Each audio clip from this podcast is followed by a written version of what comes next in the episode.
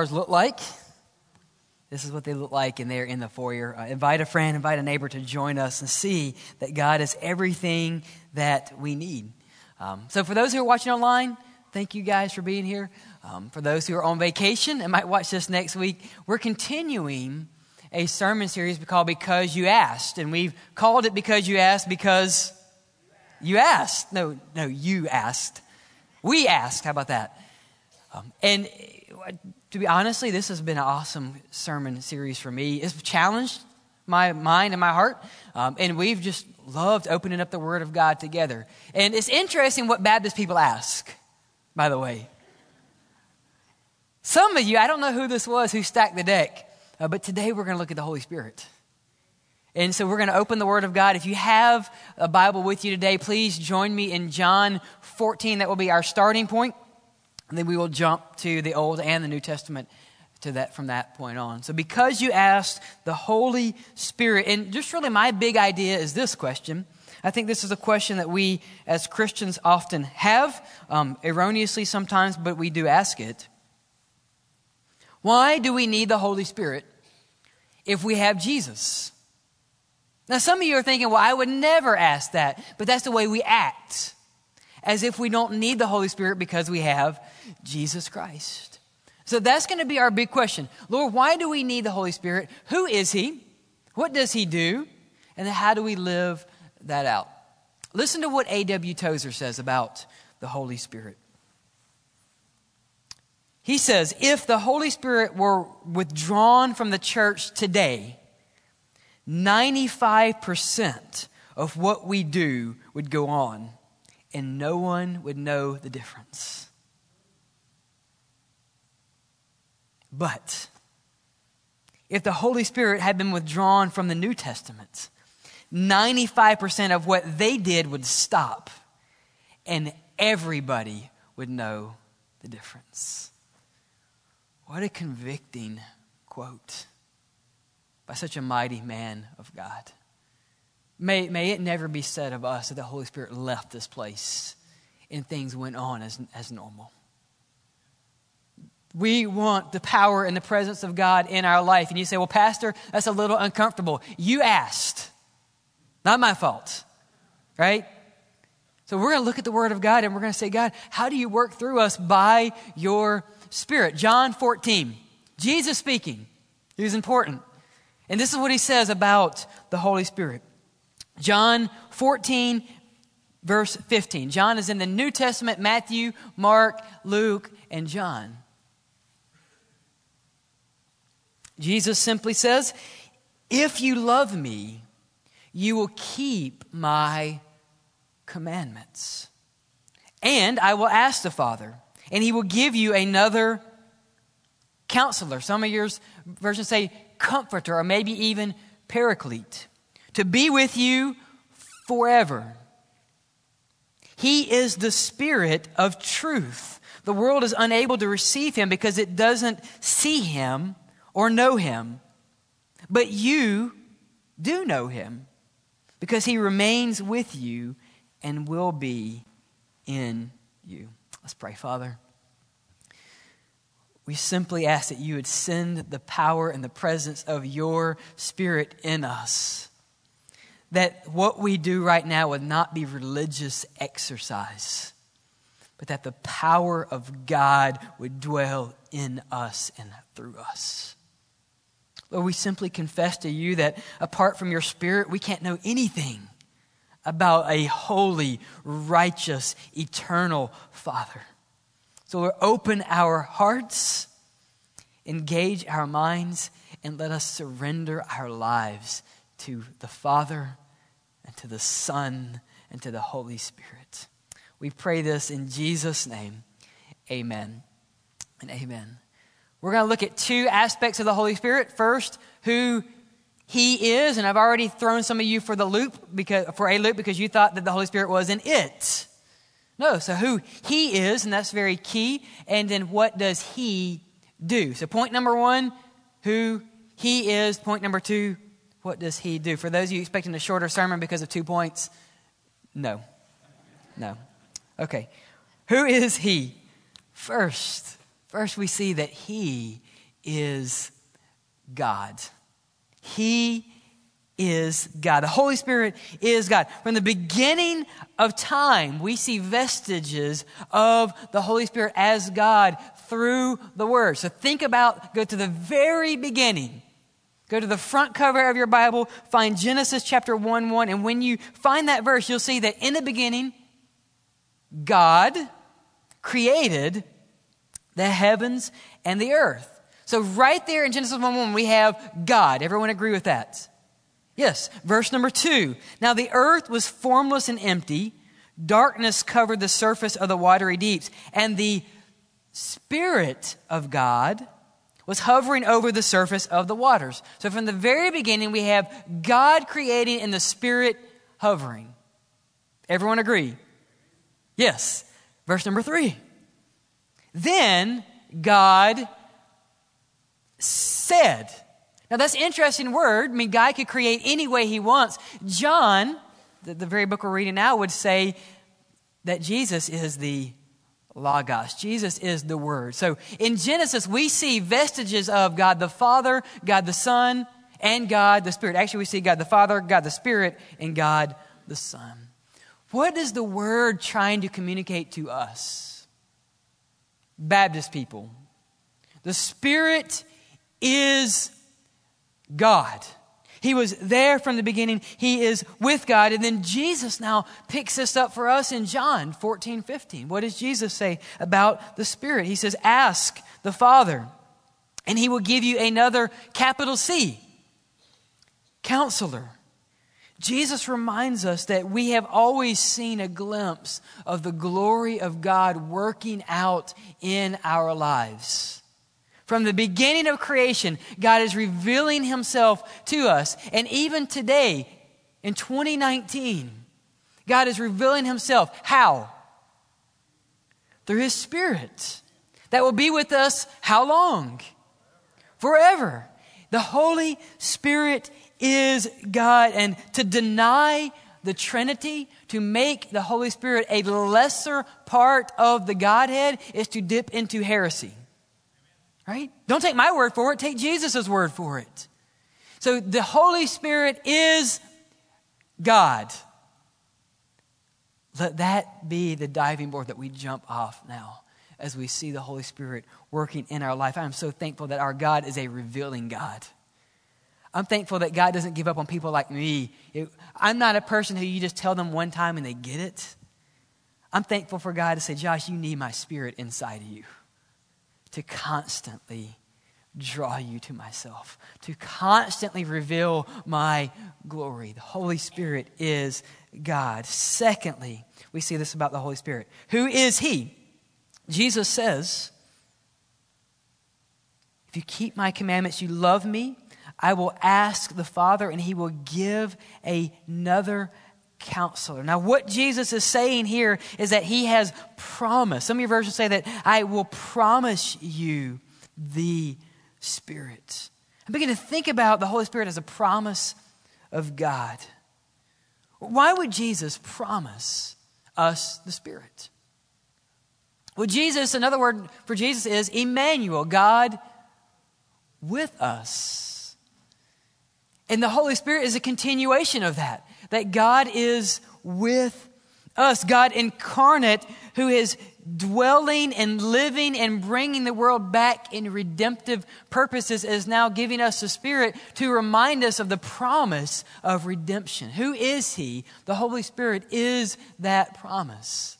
The Holy Spirit is the promise that God is faithful. The Holy Spirit is the promise that Jesus always does what He says that He will do. Now, the promise of God here comes with a caveat. It's okay, but Pastor, I'm listening. A promise is only as good as what? Is the person who is making the promise. Here's what we know about the covenant making God, Yahweh. When you say the word Yahweh, you are saying, God, this is you, the one who keeps his promises. Every promise that God has ever made has come to fruition. He is the promise maker. He is the promise keeper. And the Holy Spirit is the vestige of God's promise. So when you hear the Holy Spirit, you should think, God, the Holy Spirit is a marker of your promises. It's a marker that you will not leave us, that you will not forsake us, that you are constantly revealing yourself to the world and to your people. Who is He? He is God. Who is He? He is the promise of Jesus Christ. But look at this verse again. If you love me, you will keep my commandments. And Jesus says, I will ask the Father, and he will give the counselor to be with you forever. He is the Spirit of truth. The world is unable to receive him because it doesn't see him or know him. But you do know him because he remains with you and he will be in you. The Holy Spirit is given to us. But not only to us, but there's a specific group of people that Jesus is talking with here, is, is he not? There, there are two types of people in this passage. Verse 15, Jesus says, What? You will know that you. Okay, verse 15, John 14. John, New Testament, Matthew, Mark, Luke, John. John 14, beginning in verse 15, if you love me. And so, of course, I love Jesus.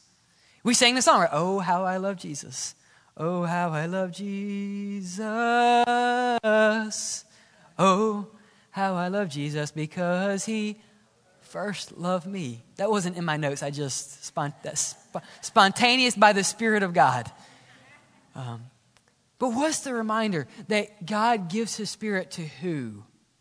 To those who love him. How do we love Christ? We do what he desires. Jesus does not categorize people like the world categorizes us. He does not say, Well, I will give the Spirit to, to certain ethnic groups. If that were so, you and I would not have the Spirit. Because we are not, most of us are not Jewish by birth, by ethnicity. He doesn't say, well, I'm going to categorize those who have a socio-economic category. You, you in a certain tax bracket, I will give you the Spirit. He doesn't say, you Baptist, you have it right. And to you, I will give my Spirit. No, no cultural identity. Jesus is the dividing line. We either love him and we follow him and we obey him, or we do not love him, and it shows because we do not obey him and we do not follow him, which means if I say I love him and do not follow him, then I do not love him.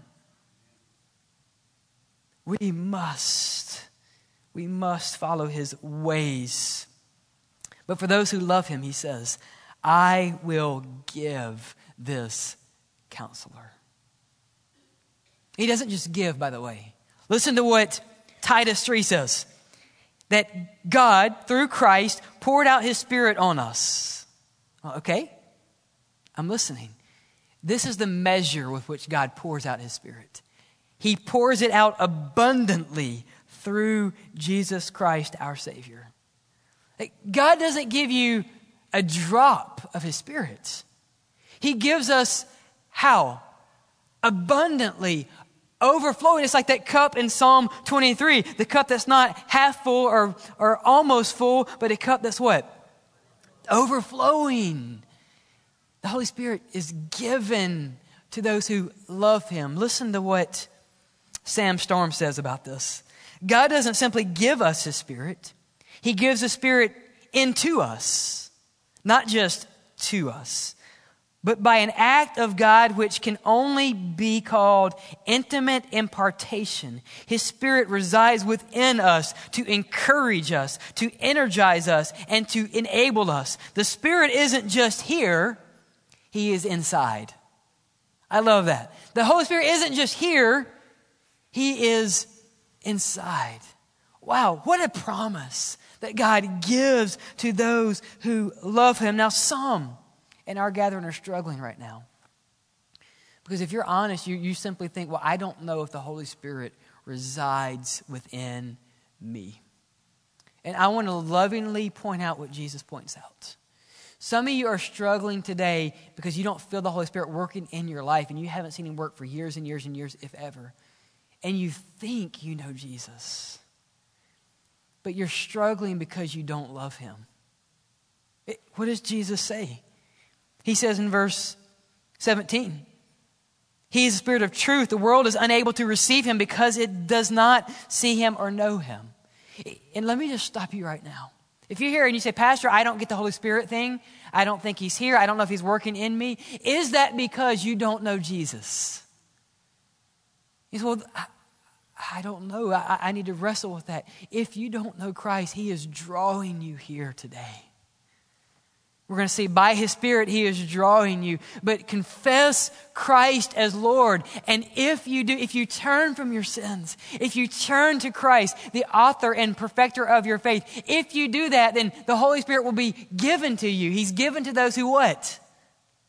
Who love Him. Who love, who is the Him? Jesus Christ, because He is the dividing line. Christianity doesn't say, come to this awesome religion, come to this church. Christianity says, come to Jesus. And when you do, he will abundantly pour forth his spirit, not around us, not on us, but into us. Who is he? He is God. He is the promise of Jesus Christ. He is given to those who love Christ. We see in John 3 also. You say, well, how, how do I love Jesus? How can, how can I love that? You're not the only person that's asked that question. In John 3, a man of, of learning, a Jewish man, a scribe, comes to Jesus Christ. Um, he, he's had more education than you have had, most likely, in your life. He knew the scriptures more than you and I know the scriptures, and he comes to Jesus at night, of all things. Actually, the best translation would be that Nicodemus comes to Jesus in darkness. And he just simply asked Jesus a, a very simple question in John 3. He asked Jesus, he says, We know that you're from God because no one could do these signs like, like you do. And Jesus, in verse 3 of John 3, says, Well, I tell you, unless someone is born again, he cannot see the kingdom of God. Now, think like someone who's never heard that term before. Is anyone signing up to go through the birth process again? No. No. And, and, so Nicodemus actually answers it rightly. He, he answers it in a way that he says, Well, Jesus, how can anyone be born when he is old? How can he enter his mother's womb a second time? And Jesus simply says, I tell you, Nicodemus, unless someone is born of water and the Spirit, he cannot enter the kingdom of God. So, what is the Spirit's essential role? The Spirit's essential role is to draw men and women for salvation to draw men and women for salvation. To enter the kingdom of God, you must be born of the Spirit. So some of you are thinking, well, I don't need the Spirit. Well, God would say you're not of the kingdom. It's, it's crucial, it's, it's vital. It would be like me saying, well, I don't need air. And God would say, No, you need my spirit. The spirit is the air of God in our lives. The essential role of the Holy Spirit is to convict us of sin. If the Holy Spirit is not convicting you of sin, there's something wrong with you. Not right with you. Because until God brings me home to glory, I, I, just believe that I will never be sinless. I'm working on it. I'm pursuing Christ. The closer I get to the light, though, the more imperfections I see in my life. So when the Holy Spirit convicts you, our answer should be God, thank you for the conviction that you've brought in my heart. And so now forgive me. That's the essential role of the Spirit in our life. If the Spirit has not stirred your soul to run to Jesus, you have not been born of the Spirit. You don't know Christ. Charles Spurgeon says it this way about for pastors. So I'm going to preach to myself and you can listen. Spurgeon says, You might as well expect to raise the dead by whispering into their ears as to hope to save souls by preaching to them if it were not for the agency of the Holy Spirit. There is no aisle, There is no revival. There is no baptism. There is no class. There is no catechism. There is no pastor who has ever saved a single person. That is the Holy Spirit working through us. And so if you are a child of God today, rejoice that the Holy Spirit brought you to Christ. We should rejoice in that fact. If you are a child of God, you are saved because the Holy Spirit has been working on you and in you and through you. I have a, a friend that came to me this week, and she just needed some encouragement. And she's not a believer yet. Yet. And she began to share, she's going through a major tragedy in her life, and I looked at her. And I said, You don't believe in this Jesus, do you? She said, No, not yet. And I leaned in I said, Well, why are you here? I said, Because you know the only hope. She's listened to my sermons before. I said, You know the only hope that I have in death is Jesus. And, and so I look over, I'm at this, my little table, and I look over, and her friend is just weeping. And I look at my friend and I say, You are here because the Holy Spirit has drawn you here. Listen to him. The Holy Spirit is essential for salvation. Nicodemus, how long has the Holy Spirit drawn you? How long, if you have not given your life to Christ, how long has the Holy Spirit been drawing you? I sat in this little country church in Mississippi. I sat in the back row over there. And I remember sometimes during the sermon that something was happening. And looking back now, for years, the Holy Spirit was drawing me. And I, and I remember finally an invitation was given. And the thought occurred to me God, if you are true, if Jesus is who he says he is, and you are offering me the free gift of eternal life, abundant life, forgiveness of all the wretched things that I have done. God, if this is true and you are offering it to me and your Holy Spirit is inviting me, I would be a fool not to say yes. And maybe you can think back in your life and just realize all the times the Holy Spirit was drawing you. Saying, Josh, what about that? You could have died in that car wreck, but I saved you follow Jesus. You could have died by those sins that you are longing for. You could have destroyed your life, but I was rescuing you. Follow me. Come to Jesus. He is the author and the perfecter of your faith. For those in Christ today, I, you're probably welling up with tears thinking, God, you were there at that moment. And God, your spirit was there at that moment. And God, you were there. God, why do I deserve this? He says, You don't. That's why it's called grace. The Holy Spirit is essential for salvation. And I'm praying for some of you right now, the Holy Spirit's drawing. Say yes to Christ. Turn to Him. Run to that throne. So, what does He do? If that's who the Holy Spirit is, then what does He do? We see He's essential for salvation. And let's go back to John 14, 15 again. Jesus calls the Holy Spirit by another name, a nickname, if you will.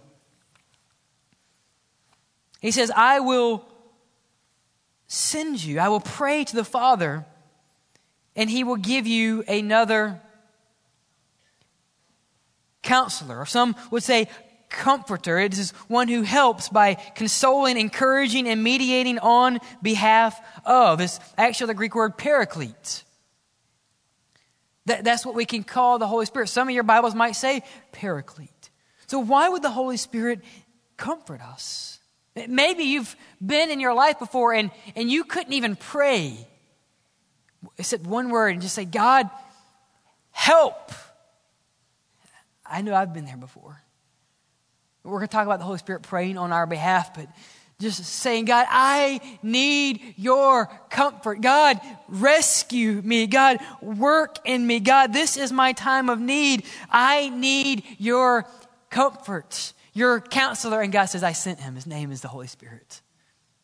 What a powerful promise that is. But this comfort comes at a risk. Here is the risk. Listen to what Francis Chan says. He, he wrote a book called The Forgotten God on the Holy Spirit. Chan says, Why would we need to experience the Comforter in our lives if our lives were already comfortable? Let, let me read that again. Why would we need to experience John 14, 16, the Holy Spirit is our counselor and our comforter, if our lives are already comfortable? See, the reminder from the Comforter is this I cannot live for me and self and for the comfort and my comfort and be led by the Comforter. I can't say, God, I am living for self and sin, and I want to live with the Spirit. The Holy Spirit requires risk in your life. And the risk is, God, I trust you. It's the same risk that we might ask a little child who's, who's going to jump from this step to the bottom, and we say, I'm going to catch you. Do you trust me? Yes, I trust you. Okay, jump. Jump. Well, I can't do that. Do you trust me? Yes. Well, jump. See, there's risk in trust. There's risk in Christ. There's risk trusting the Holy Spirit. And I really believe in our lives, sometimes I do not experience the comfort of the Holy Spirit because I am too comfortable. That I would rather say, I will choose my comfort over the risk of abiding through the Spirit of God. Oh, that we would be uncomfortable to experience the Comforter today. He is our comfort. What else does he do? John 14, 17. The Bible says that he is the spirit of truth. The world is unable to receive him because it doesn't see him or know him. But you do. You. You and I. If you're in Christ, you know him, Jesus says. Why? Because he he dwells, he remains with you and will be in you, right? God didn't give you the Holy Spirit, He gave Him into you. What is the Bible saying about the Holy Spirit? He displays and He does the will of God. So the Greek word here means to abide or to constantly remain in our lives. So I think we have it backwards or erroneous sometimes as Westerners, particularly Americans. If we're not careful, we, we want to pray so often about the will of God. So listen to what I'm saying. I want you to obey and follow the will of God. But there are times where we are so concerned about the will of God, we forget that He is in control. Because there are really two types of God's will there is His sovereign will. It's the will that's created by fiat, the world, which no one, not even Satan himself, can thwart the will of God. But there is also the commanded will of God. For instance, honor your father and mother. Some of you have disobeyed that in your lives. What is, is God's will for you to obey your father and mother, the Decalogue? Absolutely. But that is the commanded will. He gives us, as free moral agents, the ability and the license to choose otherwise. And unfortunately, often we choose sin. So let's go back now to the will of God. Often we pray, God, let me see your will. God, let me know your will. God, just display your will and then I will do it. But I believe often God is saying, I did. I did. I don't have to pray, God, if you want me to obey my father and mother today, I will. God, what is, God, is it your will today that I don't kill someone? Or, God, is it your will? God, if you show me in vivid imagery, I will not lie. Well, we know the will of God. It's the commanded will of God. And listen to how Jesus prays. In the garden, Jesus is walking towards his death. And he's sweating drops of blood, Luke tells us. And he prays this. You know the prayer Father, if you are willing, take this cup from me. But nevertheless, not my will, but yours. So, what does Jesus not pray there? He doesn't say, God, Father, this whole cross thing, if you show me your will, then I will, I will walk a sacrificial death to the cross. Jesus doesn't pray that. Well, have you ever wondered why Jesus doesn't ask? He doesn't ask God for his will. He just simply says, God, not mine, but yours. Why? Because what is Jesus doing? What is he constantly doing with the Father? He is remaining in him. He is abiding in him. You see, God wants us to so abide in the Spirit that we know the will of God. We don't have to constantly ask, God, what is your will? What is your will? The Holy Spirit is working in us according to his good pleasure, the will of the Father. We have an easy modern application. It's like me praying for a map do they, do they even make those any, anymore? I got an amen over here from my father in law, by the way. He loves maps, like physical maps. It's like me praying for a map.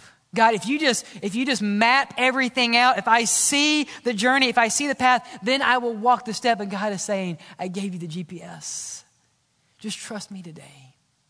Trust me with your will. So, what does the Holy Spirit do? He works out God's will in our lives.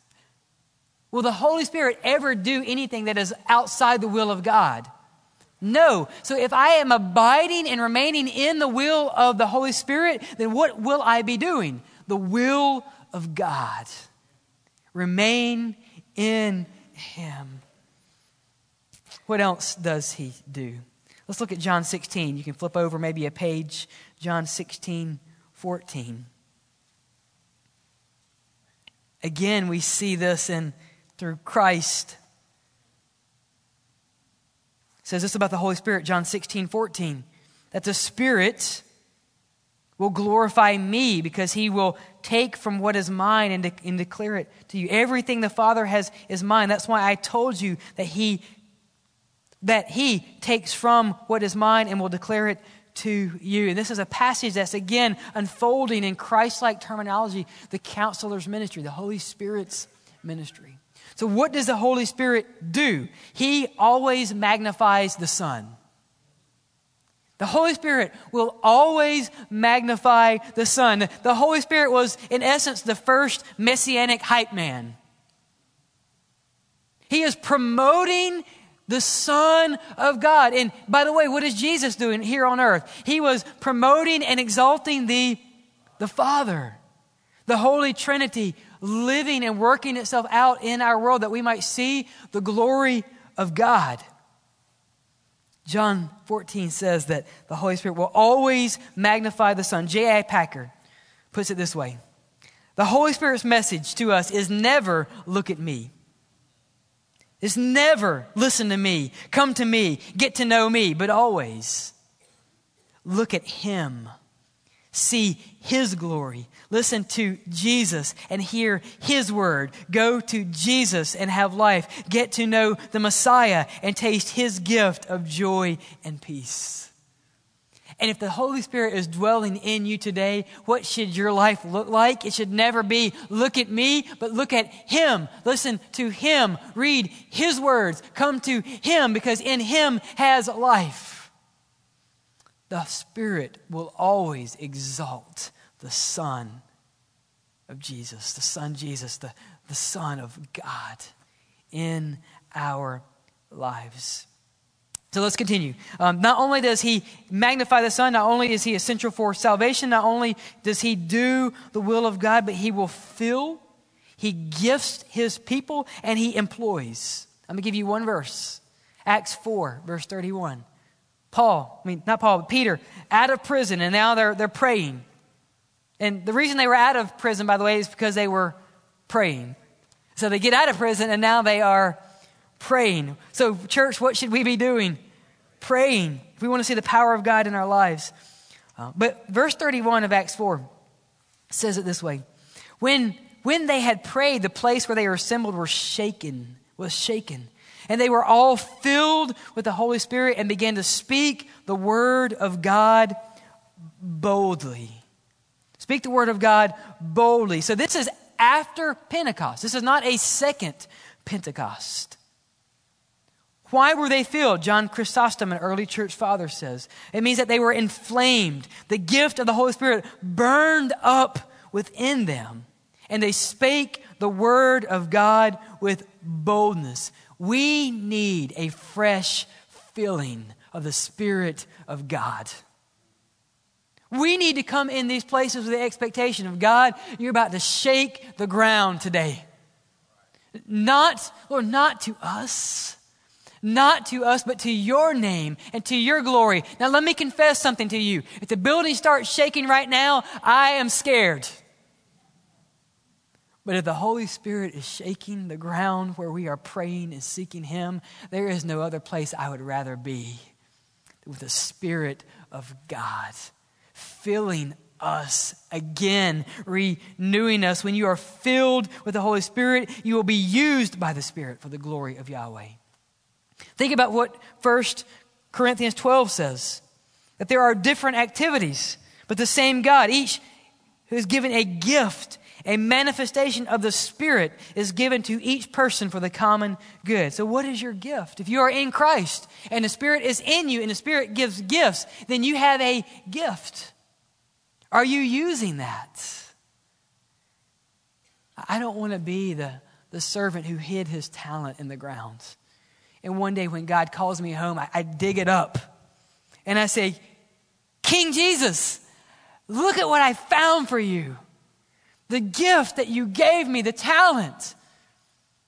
And he's going to say, But why didn't you use it?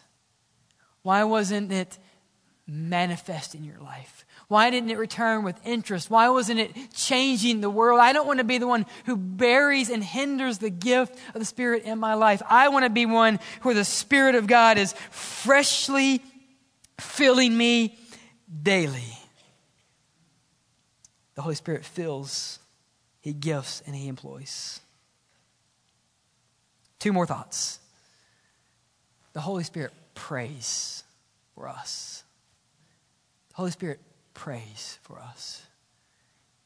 If you've ever struggled to pray, you're not alone. You know who struggles to pray sometimes? I do. You know why we struggle to pray so much? Because your adversary doesn't want you to pray. That's why he gave us phones to distract us and everything else. And even in those moments where we struggle to pray, the Bible says this about the Holy Spirit. Romans 8, 26 and 27. I'm not going to read verse 28. Some of you know that. You're, you're about ready to throw it at me. It's on your bumper sticker, right? God works out for the good of those who love him. Hold on now. How does God work for the good? So we sometimes forget the, the previous two verses. Look at what it says. In the same way, the Spirit helps us in our weakness because we do not know what to pray for as we should. But the Spirit intercedes for us with unspoken groanings. He searches our hearts. He knows the mind of the Spirit because He intercedes for the saints according to the will of the God, of God, because the Holy Spirit always does the will of God. You know what gives me comfort? That when I don't know what to pray or how to pray, the Holy Spirit does, and so He is praying for me. And when that happens, when the Holy Spirit is groaning on behalf of God, and, and in my life, the Holy Spirit's probably groaning to God saying, again? But there are times where the Holy Spirit is groaning on my behalf and saying, Father, Josh doesn't know what to pray, but, but Father, I do. So I'm groaning on his behalf because he's broken because he's worn out. And Father, I know because I'm groaning in verse 26 and for verse 27 that Josh can read verse 28. Because I'm groaning on behalf of God, your people, and in your people, then they can now read that we work for the good of those who love Jesus and are called according to his purpose. How can we say that? Because the Holy Spirit is praying for you and in you constantly interceding. That is his work, that is his ministry. Our groans become his groans as he intercedes on our behalf. Lastly, we must be careful not to stifle the Holy Spirit. I say for the Baptist church, the best for last.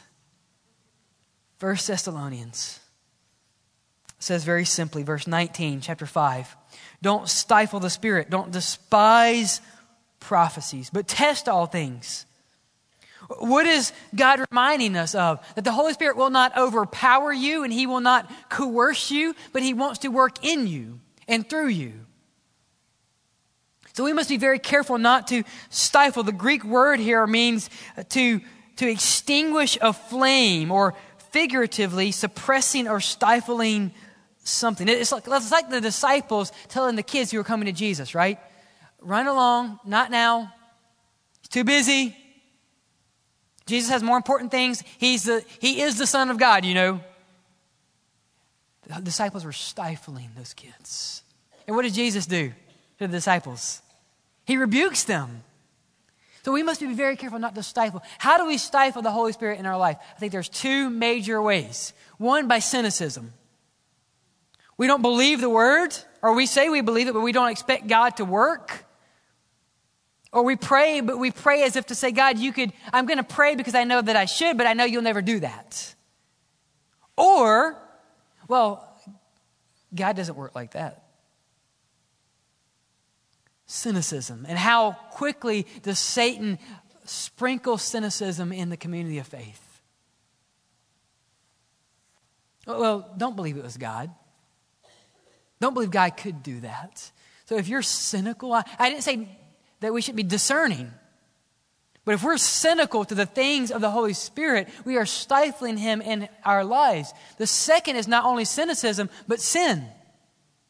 That when I sin, it's, it's like a dripping faucet that I'm constantly becoming apathetic to the things of God in our life.